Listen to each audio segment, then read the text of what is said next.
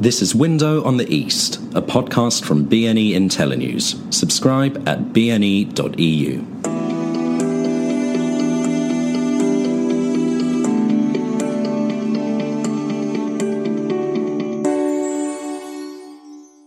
Hello and welcome to Window on the East with me, Ben Aris, the editor of BNE.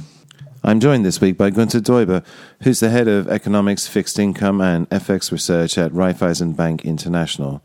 We met on the sidelines of the Banking Association for Central and Eastern Europe in Budapest recently to talk about what's going on in the region. So, we were just in a session here uh, in Budapest talking about uh, the banking sector in Central and Eastern Europe. And the, t- the takeout I took from it is it's actually all going pretty well. I mean, that we had the crisis and then we've had a double dip, and now everything is sort of settling down. People are going back to work. But what was the expression? You know, it's not going to get better. No, it's not going to get worse, but the good times that we had before are also not coming back. It's a new normal, it's slower, it's more stable, margins are thinner. Is that a fair assessment? I think generally speaking, yes. So the easy, you know, boom times, the big catch-up growing rates we've seen from 2000 until 2007, 2008 are unlikely to return. But I think this is also more a global phenomenon in Europe uh, and uh, in banking. Yeah, so also over European banks won't come back to the times that they have seen. Yeah, yeah. and uh, this is also spilling over to the CE region. Yeah, but we have still recovered nicely, and I think better than in Western Europe. Profitability is now at a reasonable uh, level in the region, so I think banks can earn their cost of capital in the region, right. which is a very important thing because we are still far away from that in Western Europe. So CE, SEE is doing fairly well. And uh, I think it's important to see that for Western banks, also Russia is a decent source of income. And uh, we have definitely seen the bottom here and expect an uptick from already decent levels where we are. Let's come on to Russia in a minute. Um, another interesting comment. It seemed to be you were suggesting that your core markets, and Raiffeisen originally Austrian, that whole patch, northern Italy, you know, it's very lucrative, uh, well off part of Europe, but that your core markets, the income you're making there is actually pretty sort of mundane, not very spectacular. But the profitable, the juicy markets, if you like, is still in Central Europe, and there you're earning significantly more.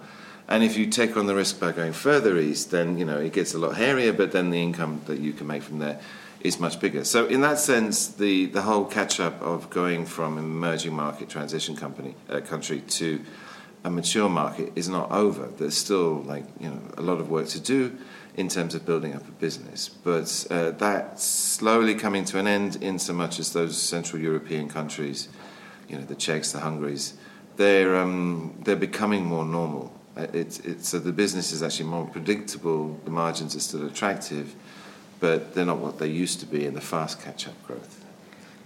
So definitely headline growth is, is not the same like in this fast catch up growth, yeah. But I think one has to be cautious with regards to you know too too low profitability and uh, decreasing profitability options there, because in the end, you know, the fear about a fast compression in profitability was also I think the major idea why Western banks, including the Austrian banks, went into riskier markets and also Far East. Yeah? And in some cases, especially in Ukraine, for example, that did not pay off. And and actually, the deterioration in profitability in the more solid market, like Czech Republic, Slovakia, and also Hungary, we are also now back to profitability, was not as bad as it was feared some five to ten years ago.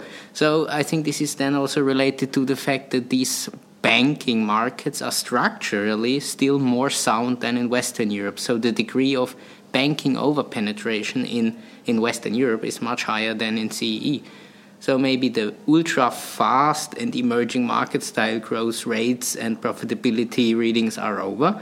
Nevertheless, we are still in very decent territory, and I think so, so the risk return profile has turned out fairly reasonable in Central and Southeastern Europe. While definitely at the margin, it also makes sense to take uh, more risk in, in the eastern markets, but I think it makes no sense to put all the eggs in the very eastern basket where you can easily have a return on equity of, I don't know, 30, 40% like foreign banks posted but we have seen the headline risk attached to this, I think, very yes. well in recent years. And with Easter around the corner, everyone's thinking about where to put their eggs. So, um, but you're, you're, saying, in effect, that the risks have actually been slightly less than you were expecting, and the, the returns have been uh, more than adequate. Uh, what sort of return on equity do you get, say, in your core markets versus Central Europe?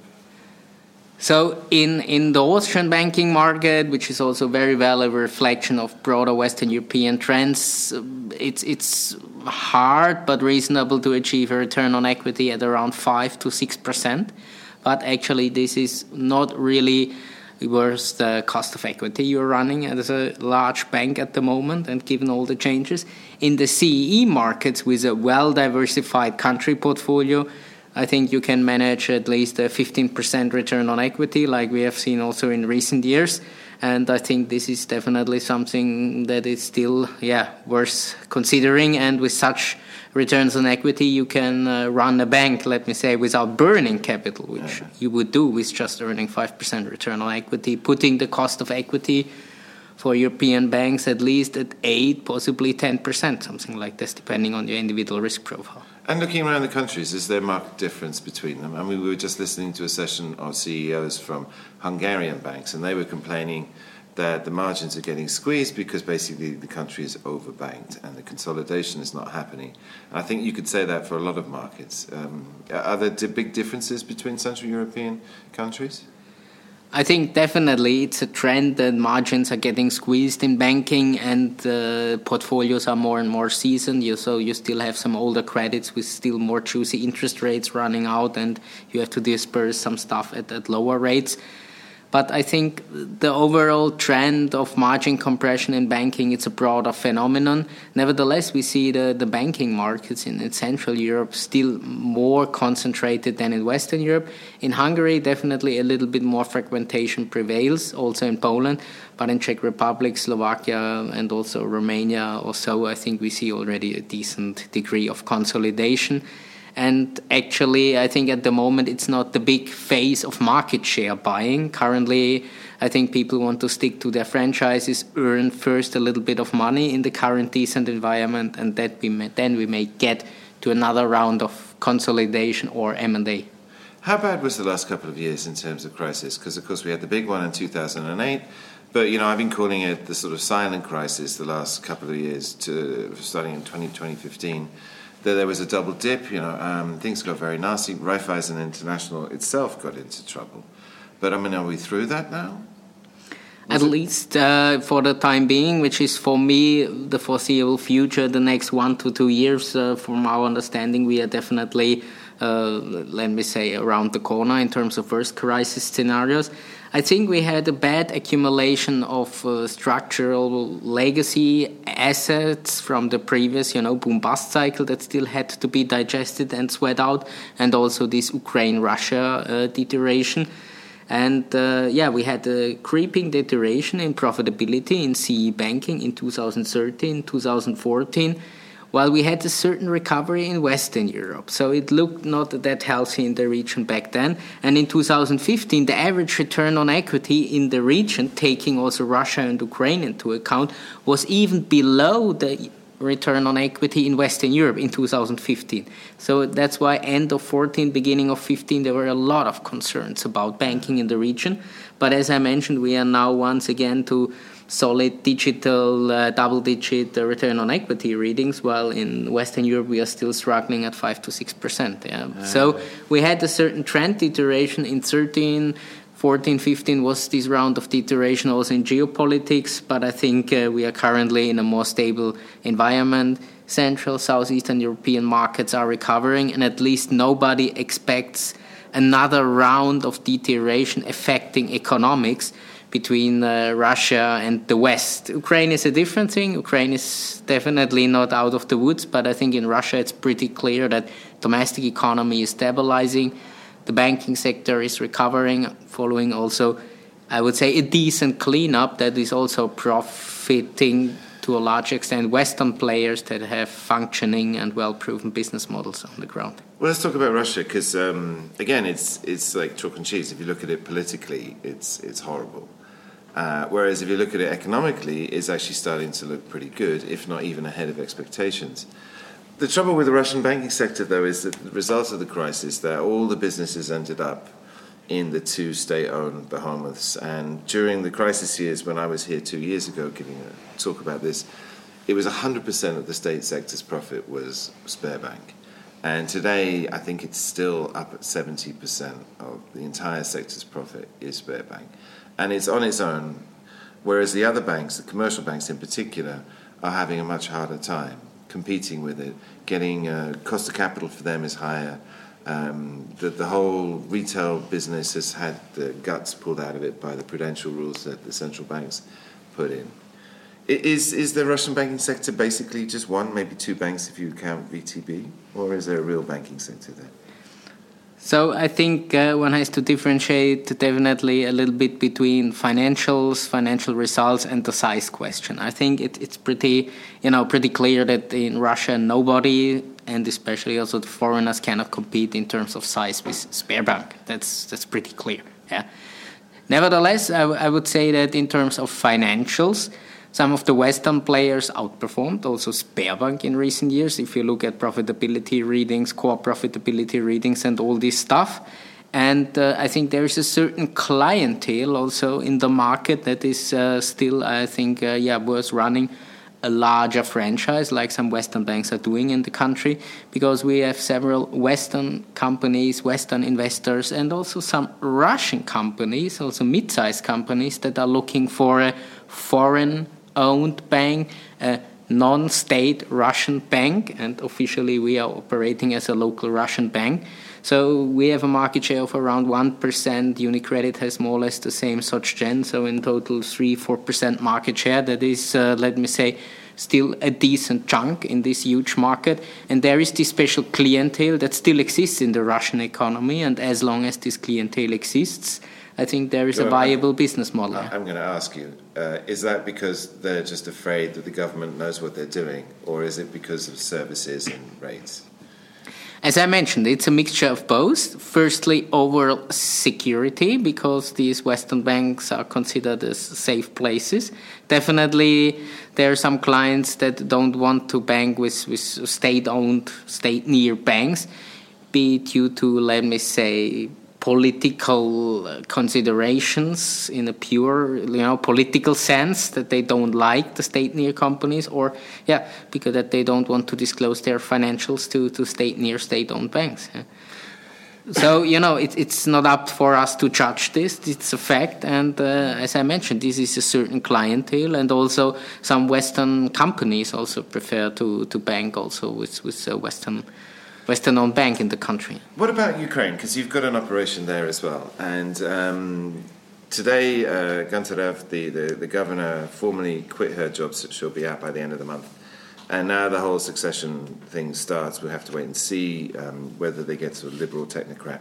However, what she did was, was clean the banking sector up enormously and provide economic stability to the country, and uh, has been highly praised for that. But uh, and ironically, Nabiullina in Russia has been doing the same thing. So both those banking sectors, getting rid of the deadwood, getting rid of the, the scam artists, and you know the glorified treasury departments.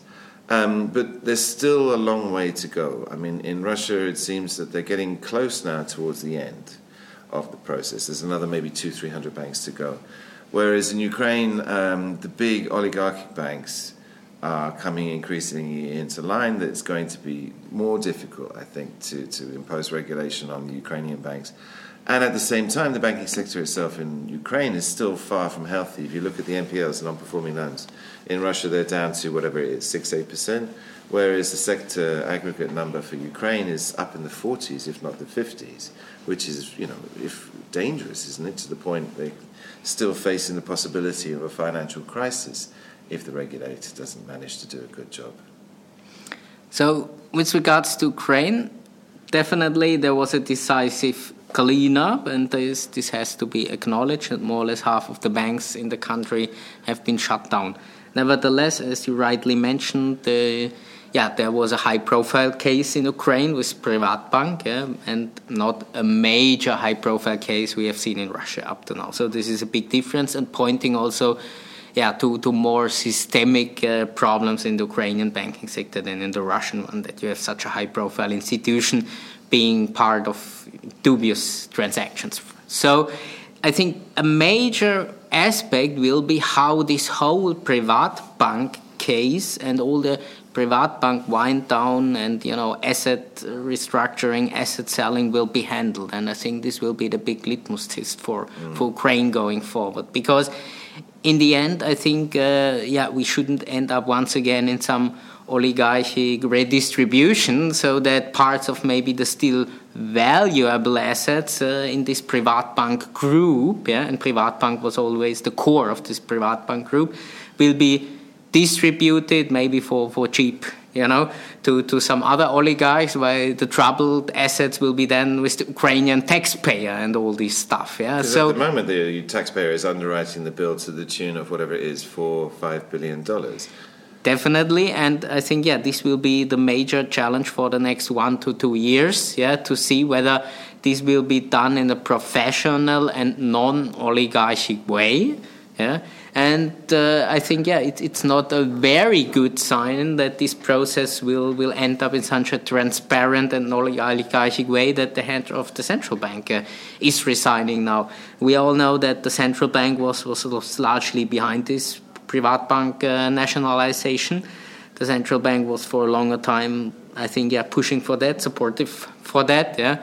So yeah, pointing once again to some sort of you know intransparent political infighting, vested interest, and all this stuff. Yeah, and it will be a very challenging thing to restructure this this whole franchise. And if we don't end up in a reasonable market-friendly restructuring in a transparent way, I think yeah, it will be very bad for the sentiment and the reputation of, of the country. And I think already the, I would say the, the numbers of this uh, yeah, nationalization are rather shocking because, you know, it's a franchise of depending how you how you count it 10 to 12 US dollar billion balance sheet yeah and you need 4 to 5 billion to stabilize this thing so this points to a lot of yeah strange accounting practices there, but it also shows that a lot of yeah issues had been tolerated in the past. Still, you have to tip the hat. I mean, they have made enormous progress. Uh, that every emerging market in the region went through a very nasty banking crisis. And if you ask me, by rights, Ukraine should have gone through a very nasty banking crisis in the last few years and didn't. And they've made this start of it. Very good to talk to you. Thank you very much. Um, hope to talk to you again soon. Okay, thanks.